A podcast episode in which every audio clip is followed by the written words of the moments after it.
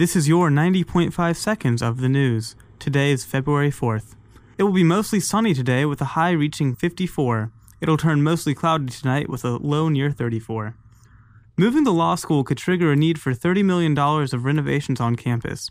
The university says that it is pushing to add classroom space and move students out of outdated buildings.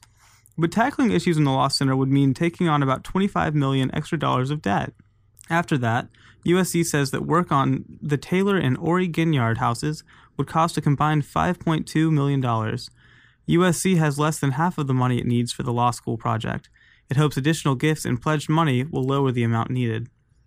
USC is also looking to spruce up athletic buildings. It could spend $51 million to improve Williams-Brice Stadium and facilities for both the football team and non-revenue sports.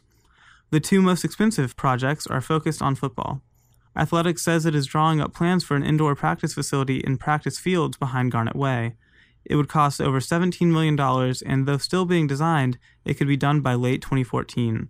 Other USC projects include various facility improvements for track and field, soccer, and tennis, and a potential 21st sport.